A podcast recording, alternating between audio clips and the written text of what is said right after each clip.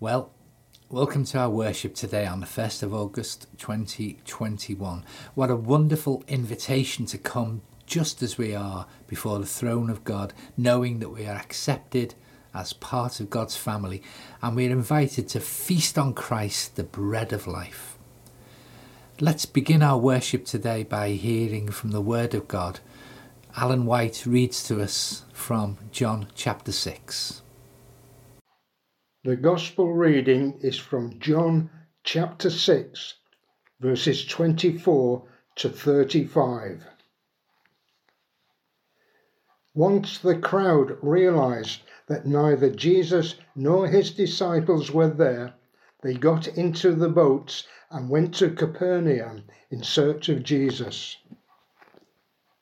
When they found him on the other side of the lake, they asked him, "Rabbi, when did you get here?"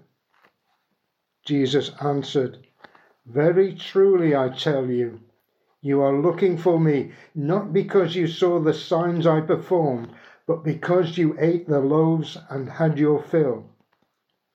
Do not work for food that spoils, but for food that endures to eternal life, which the Son of Man will give you. For on him God the Father has placed his seal of approval." Then they asked him, "What must we do to do the works God requires?" Jesus answered, "The work of God is this, to believe in the one he has sent." So they asked him, "What sign then will you give that we may see it and believe you? What will you do? Our ancestors ate the manna in the wilderness, as it is written, he gave them bread from heaven to eat." Jesus said to them, "Very truly I tell you, it is not Moses who has given you the bread from heaven, but it is my Father who gives you the true bread from heaven. For the bread of God is the bread that comes down from heaven and gives life to the world." "Sir," they said, "always give us this bread." Then Jesus declared, "I am the bread of life. Whoever comes to me will never go hungry, and whoever believes in me will never be thirsty." I do hope that today we are like those people who got into their boats and went and tried to find where Jesus was so they could hear more of what he had to say.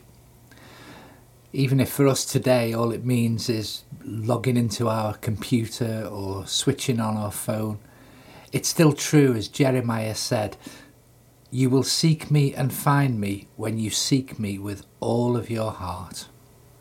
Jesus said, "Knock and the door will be opened." Keep on knocking. This great old hymn expresses that longing so well. "Beyond the sacred page I seek thee, Lord. My spirit pants for thee, thou living word."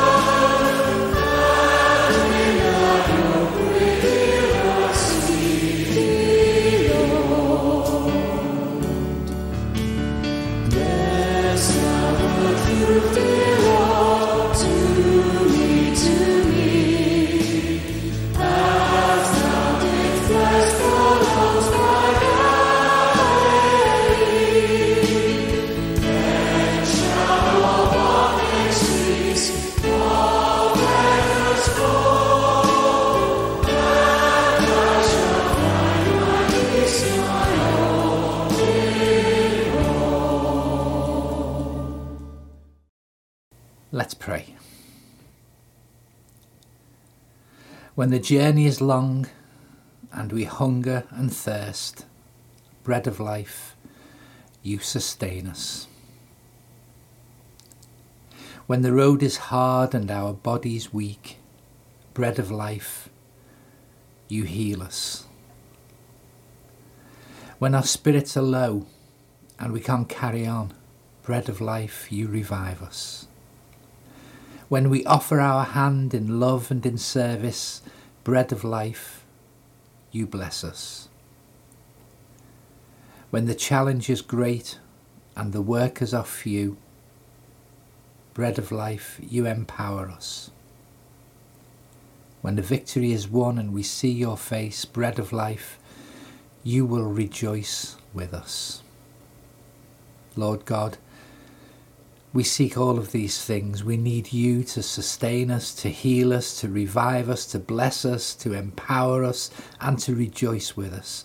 May we know the presence of your Holy Spirit as you feed us today with your words of life, through your Son, Jesus Christ. Amen. Let's say the Lord's Prayer. Our Father who art in heaven, hallowed be thy name.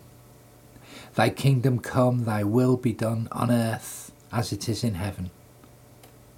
Give us this day our daily bread, and forgive us our trespasses, as we forgive those that trespass against us. And lead us not into temptation, but deliver us from evil. For yours is the kingdom, the power and the glory, forever and ever. Amen.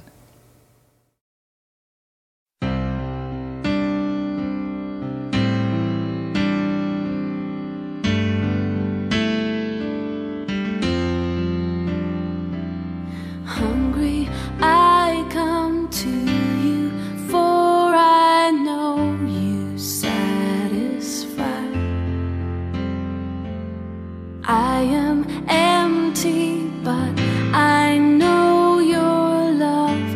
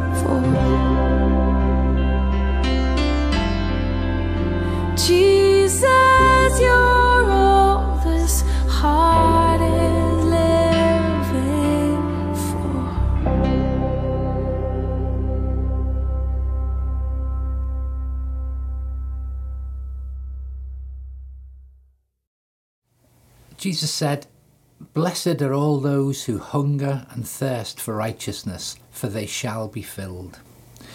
In our reading, we heard Jesus say, "I am the bread of life. Whoever comes to me will never go hungry, and whoever believes in me will never be thirsty."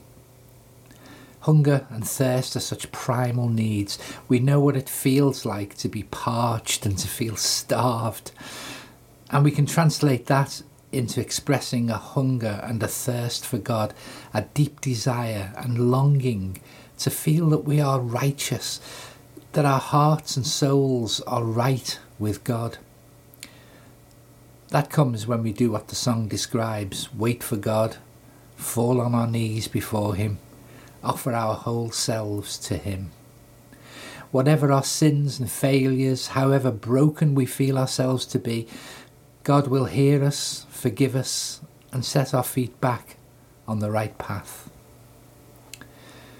We'll see this today in our story about one of the lowest points in the life of David. This story is not the David who God described as a man after my own heart, the David of courage and integrity who pours out his heart to God throughout the whole book of Psalms. You, God, are my God. Earnestly I seek you. I thirst for you. My whole being longs for you in a dry and parched land where there is no water. That's Psalm 63. Now, it's not that David. It's the David who fell into temptation and entangled himself in a web of deceit and murder following his adultery with Bathsheba. It's a story about what happens when leaders lose their moral compass and believe that they can do whatever they like with no personal repercussions. But by the end, we're reminded again of the immense patience and grace of God, and we will, I hope, be much slower to point the finger at others. The reading begins with David thinking it was all settled, forgotten and in the past, breathing a sigh of relief that he's managed to keep everything covered up. But his sin was about to find him out as he's challenged by his prophet Nathan. Let's hear what happened, and then we'll relate the whole story and just see what lessons there are for us in this very miserable tale. The Old Testament reading is from the second book of Samuel, chapter 11, verse 26, through to chapter 12, verse 13. When Uriah's wife heard that her husband was dead, she mourned for him. After the time of mourning was over, David had her brought to his house, and she became his wife and bore him a son. But the thing David had done displeased the Lord.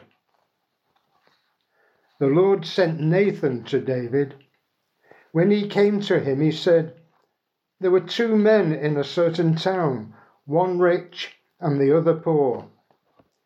The rich man had a very large number of sheep and cattle, but the poor man had nothing except one little ewe lamb that he had bought. He raised it, and it grew up with him and his children.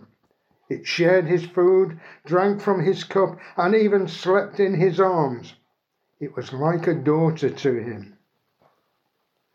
Now a traveller came to the rich man, but the rich man refrained from taking one of his own sheep or cattle to prepare a meal for the traveller who had come to him. Instead, he took the ewe lamb that belonged to the poor man and prepared it for the one who had come to him. David burned with anger against the man and said to Nathan, "As surely as the Lord lives, the man who did this must die. He must pay for that lamb 4 times over, because he did such a thing and had no pity." Then Nathan said to David, "You are the man. This is what the Lord, the God of Israel, says. I anointed you king over Israel. I delivered you from the hand of Saul. I gave your master's house to you and your master's wives into your arms. I gave you all Israel and Judah. And if all this had been too little, I would have given you even more. Why did you despise the word of the Lord by doing what is evil in his eyes? You struck down Uriah the Hittite with the sword and took his wife to be your own. You killed him with the sword of the Ammonites. Now, therefore, the sword shall never depart from your house, because you despised me and took the wife of Uriah the Hittite to be your own. This is what the Lord says. Out of your own household I am going to bring calamity on you. Before your very eyes I will take your wives and give them to one who is close to you, and he will sleep with your wives in broad daylight. You did it in secret, but I will do this thing in broad daylight before all Israel. Then David said to Nathan, I have sinned against the Lord. Nathan replied, The Lord has taken away your sin. You are not going to die.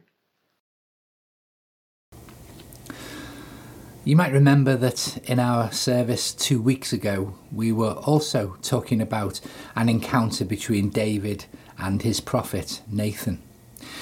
But that was a very different context. David wanted to build a temple. It was a good thing to do, but it was not the right thing at the time. God tells him that, on the contrary, it's God's intention to build a house for him. God pours out on him all sorts of promises and blessings. He would found a dynasty that would culminate in the Messiah, the true temple, the great high priest and the ultimate sacrifice. This story is very different. Nathan's not now encouraging and directing and correcting David as he was last time. He's rebuking him very sternly. And yet this too is all part of the story of David's dynasty and the human lineage of the Messiah. Some people point out that it's one of the marks of the truthfulness of the Bible, that these stories about the great saints, the great heroes of our religion, are there. The writers don't shy away from some of the awful things that they did. The heroes of the faith, the Messiah's ancestors, are portrayed in all their human deceitfulness and darkness. Who does that? Who writes such sordid accounts of those who are the pillars of your religion, unless they're true? The Bible writers don't shy away from recognising the common clay out of which God brings glory and salvation. So here's the story. Let's learn from it what we can. It begins in 2 Samuel chapter 11. In the spring, at the time when kings go off to war. That's how it starts. Border disputes always continued and there were battles to be fought, but David, the warrior leader, sent someone else to do the fighting for him, Joab, his general. Joab's mission was successful, but the writer reminds us again, David remained in Jerusalem. He seems to be indicating that in shirking his responsibilities in this way, he began the train of events which led to all the mischief that was to follow. He wasn't doing his duty, and the devil found work for idle hands. One evening, David got up from his bed and walked around on the roof of the palace. It was the end of another hot day and he was enjoying the cool evening breeze, no doubt. From the roof he saw a woman bathing. The woman was very beautiful and David sent someone to find out about her. I like what the writer Nick Fawcett says about this. This is what he says. On guard. According to Hollywood, at least, these are the words that used to precede a sword fight in years gone by. It would have been considered unchivalrous not to give one's opponent due warning and time to prepare for battle. Unfortunately, when it comes to temptation, the attack is very different. It comes without warning, unsought, unexpected, 9 times out of 10, taking us by surprise. I'm sure from our own experience we can echo that thought. David saw, and he didn't look away, and adultery was conceived in his heart. Jesus spoke about the power of sexual desire in the Sermon on the Mount. Here's what he said. You have heard that it was said, you shall not commit adultery. But I tell you that anyone who looks at a woman lustfully has already committed adultery with her in his heart. If your right eye causes you to stumble, gouge it out and throw it away. It's better for you to lose one part of your body than for your whole body to be thrown into hell. That's in Matthew chapter 5, the Sermon on the Mount. Remember the old Sunday school song, Be careful, little eyes, what you see. So much that causes us to stumble comes through our eyes, our physical eyes, or the eyes of our imagination. We're not immune to impure thoughts, but the issue is what we do with them. C.H. Spurgeon, the great preacher, had this very memorable saying, you can't stop the birds from flying round your head, but you don't have to let them roost in your hair. David finds out that Bathsheba is the wife of Uriah the Hittite, one of his most famous and trusted warriors. If you look at 1 Chronicles chapter 11, Uriah is listed among his 30 prominent fighting men. And Uriah was away, fighting David's wars for him. Seeing an opportunity, David sends messengers to fetch her, and he sleeps with her. Just to make things worse, the writer adds that this was just after her period and she was ritually unclean and also incidentally at her most fertile. So she returns home and sure enough, soon afterwards, sends word that she's pregnant. David now begins to cover things up. First he sends to the battlefield for Uriah to bring him a report. After a few fairly inconsequential, meaningless questions, he sends him home with a gift encouraging him to spend the night with his wife so that the pregnancy would appear to be his doing. But Uriah has all the honour that David lacks. He sleeps on the floor with his servants. David questions him and he replies, The ark and Israel and Judah are staying in tents, and my commander Joab and my lord's men are camped in the open country. How could I go to my house to eat and drink and make love to my wife? As surely as you live, I will not do such a thing. What a striking difference between Uriah's honour and David's dishonour. David even gets him drunk, but he still wouldn't bend, he still wouldn't dishonour himself as a soldier. David's second plan is more brutal. See how you spiral downwards when you start on a course like this. He writes a message to Joab, the general, telling him to put Uriah in the hottest part of the battle and then to retreat and leave him isolated so he's killed. And Uriah carries this message, his death sentence, with him as he returns to the camp and to the battlefield. The plan succeeds, and Joab writes his reports to David, including the information that a number of his men had been killed. The king may be angry at this, he tells the messenger, and he may say, haven't you learned any lessons? Haven't you seen what happened in times past when you isolated your men like this? Look at the men who are dead. So tell him that Uriah also died. David receives the news and he sends a reply to Joab. Don't let this upset you. The sword devours one as well as another. What he's saying is, that's what happens in battles. It's not your fault. These things happen.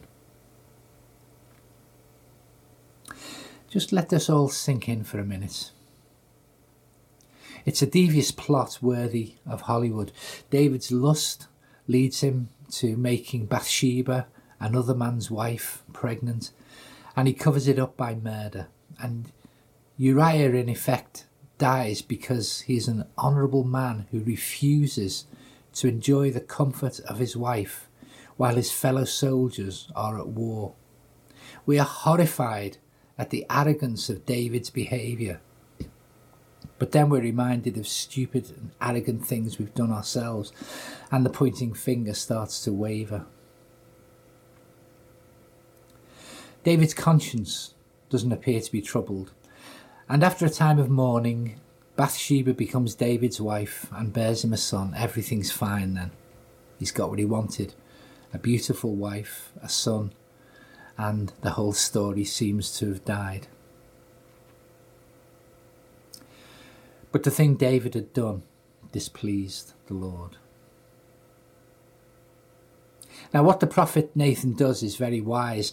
Rather than challenging David outright, he gets David to condemn himself by telling him a story about a poor man whose only lamb is taken by his rich neighbour to feed a guest when he had abundant flocks of his own.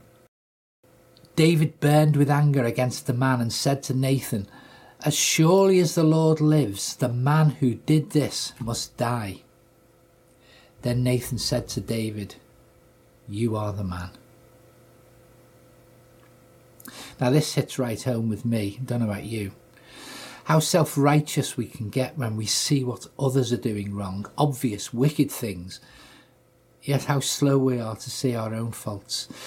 Jesus hits the nail on the head. Why do you look at the speck of sawdust in your brother's eye and pay no attention to the plank in your own eye? Look at everything I've given you, God says to David. I made you king. You took all the wives of Saul as your own. I gave you all Israel and Judah. I would have given you more if this wasn't enough. But you despised me, and therefore I will bring calamity on your house. What you've done in secret will be done publicly to you. This is what he says. Before your very eyes I will take your wives and give them to one who is close to you, and he will sleep with your wives in broad daylight. This is very uncomfortable to read in many ways, not least in the way that women were treated effectively just as the spoils of war, as political pawns, symbols of who was in power. These were very different and very harsh times. It's taken centuries to see even the beginnings of a change in this demeaning status of women. Then David said to Nathan, "I have sinned against the Lord."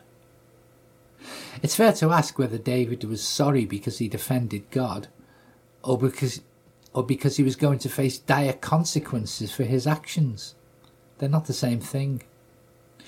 I'd like to think David truly repented, and if you're in any doubt, you can read his own words in Psalm 51. Have mercy on me, O God, according to your unfailing love. According to your great compassion, blot out my transgressions. Wash away all my iniquity and cleanse me from my sin. For I know my transgressions and my sin is always before me. Against you, you only, have I sinned and done what is evil in your sight. So you are right in your verdict and justified when you judge. As Christians, thank God, we live in a different time of God's grace. Christ has died, and there's now no condemnation, whatever our sin. God doesn't punish us when we go our own way. Rather, as the writer of the letter to the Hebrews tells us, he disciplines us as a father in order to set us straight. But sin has consequences, and they're not always easily undone.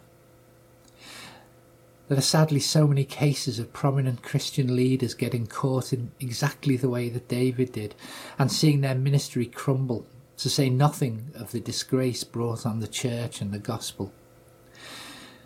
This is not an ancient story. It's a story and a warning for us today. Don't ever think that you're immune. Watch and pray, Jesus said, so that you will not fall into temptation. The spirit is willing, but the flesh is weak. The consequences for David were great. As prophesied, his house would rise up against him. His son Absalom would take over the throne and drive David into exile, and the throne would only be regained at the cost of the death of Absalom, along with many others. But more immediately, the son Bathsheba bore David would not live. This is very hard for us to come to terms with. For David, it was a devastating time. He pleaded with God. He fasted and spent his nights dressed in sackcloth, lying on the ground. For 7 nights this went on, and then the child died. No one wanted to tell him, for fear that it would drive him over the edge. He heard people whispering in the corner, and he realised what had happened. His response was not what they expected. He washed, changed his clothes, went to the house of God, and worshipped. What does worship mean to us? Is it joyful praise and singing, or quiet meditation on God's goodness, sitting in a comfortable chair? For David, worship was submitting to God's will, however hard and incomprehensible it seemed at the time. He's pleaded with God, but God has not given him the answer he wanted. For David, that was a reason to hold God closer rather than to reject him. What a truly miserable story. It shows us how sin can destroy lives and how careful we must be when we're tempted. It's not a light thing to disobey and disregard God. But there is grace in this story as well. See what it goes on to say. Then David comforted his wife, Bathsheba, and he went into her and made love to her.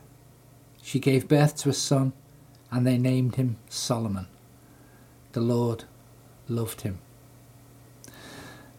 The name Solomon is derived from the word peace. And we've already referred to the fact that Solomon was a king who presided over a really peaceful time in Israel. But interestingly enough, it's also very similar to a Hebrew word which means replacement. So Solomon, Israel's most splendid and wise king, ancestor of the Messiah, is the product of this really unhappy episode. Nothing leads God down a dead end. He brings victory out of defeat. Jumping ahead, the Messiah would be reviled, rejected, and put to death. But his death would be a victory. He would free captives, forgive sinners, and bring his children to glory. No place is so dark, no situation so bad that God's light of hope cannot shine. Are you in a dark place at the moment? Through circumstances or through your own fault? Be encouraged by this story. This is what David says in Psalm 30, and it's a fitting ending to this reflection. Sing the praises of the Lord, you his faithful people. Praise his holy name, for his anger lasts only a moment, but his favour lasts a lifetime. Weeping may stay for the night, but rejoicing comes in the morning. Amen.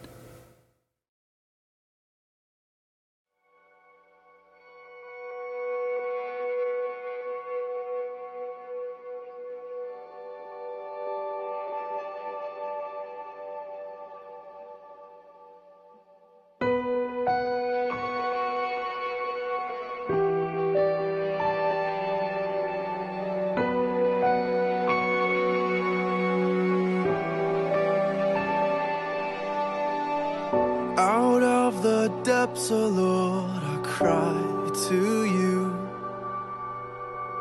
When I am tempted to despair,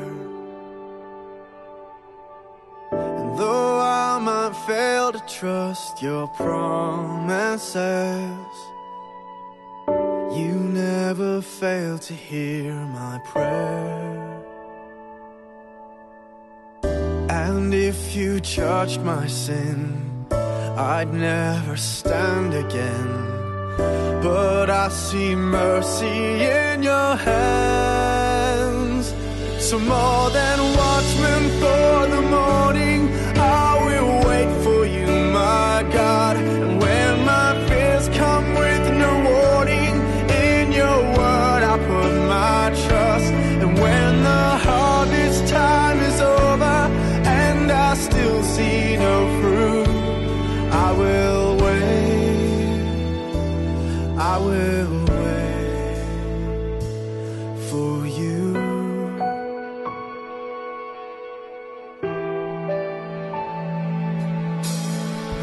The secret mysteries belong to you. We only know what you reveal. And all my questions that are unresolved don't change the wisdom of your will. In every trial and loss, my hope is in the cross, where your compassions never fail. So more than watchmen for the morning, I will wait for you, my God. And when my fears come with no warning, in your word I put my trust. And when the hardest time is over and I still see no fruit, I will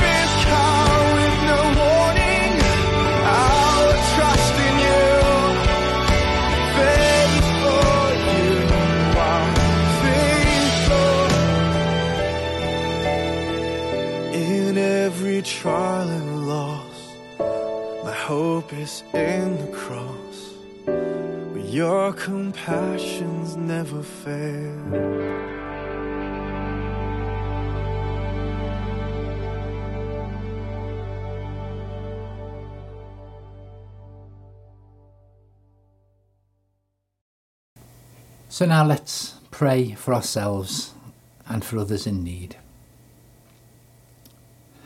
Heavenly Father, we're disturbed by the story we've heard today because it reminds us of the sin that's in the world today and that still lingers in our own hearts. May we be sensitive to your rebukes and your coaxing in our lives. May we be quick to recognise sin for what it is, quick to repent and firm in our determination to change our ways. We know what it is to be tempted to despair, and we pray for all those with so much more reason for despair than we have. For women treated as objects, subjected to abuse and powerless to escape their situations. For honourable people who suffer because of their integrity in public and private life. We pray for those who stand up for truth and rebuke the arrogance and dishonesty of the powerful. May their voices be strong and may their voices be heard. And we pray, Lord, about the hard questions we face each day, the challenges to our faith as we read your word and as we think about what's happening in our world, the difficult decisions we have to make and the opinions we form about the moral issues we're surrounded with. We pray for wisdom. We pray that our thoughts and views will be moulded by your truth and not by the strident voices of the media. And that when we hear your voice, we will not be afraid to speak out for what is right. And Lord, at this time, we pray for your mercy on the earth as we suffer the ravages of COVID and the rapidly advancing threat of climate change. We remind ourselves that this is your world and that you have promised that until you return, there will always be summer and winter, seed time and harvest. May we work with you as you call us to be good stewards of your property as we journey towards the new heaven and the new earth. Bread of heaven, feed us. Water of life, refresh us in the name of Christ, our Lord and Saviour, our only hope.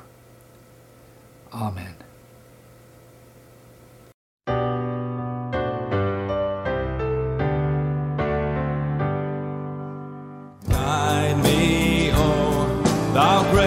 Jehovah, pilgrims through this barren land. I am weak, but thou art mighty. Hold me with thy powerful hand.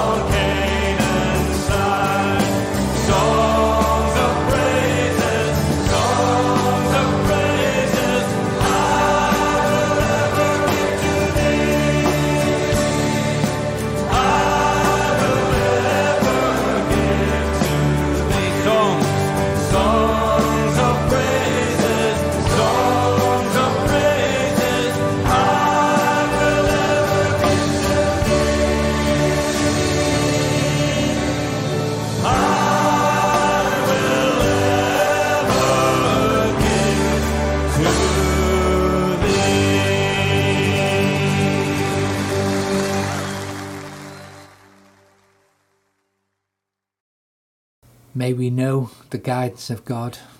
May we never cease to sing songs of praises.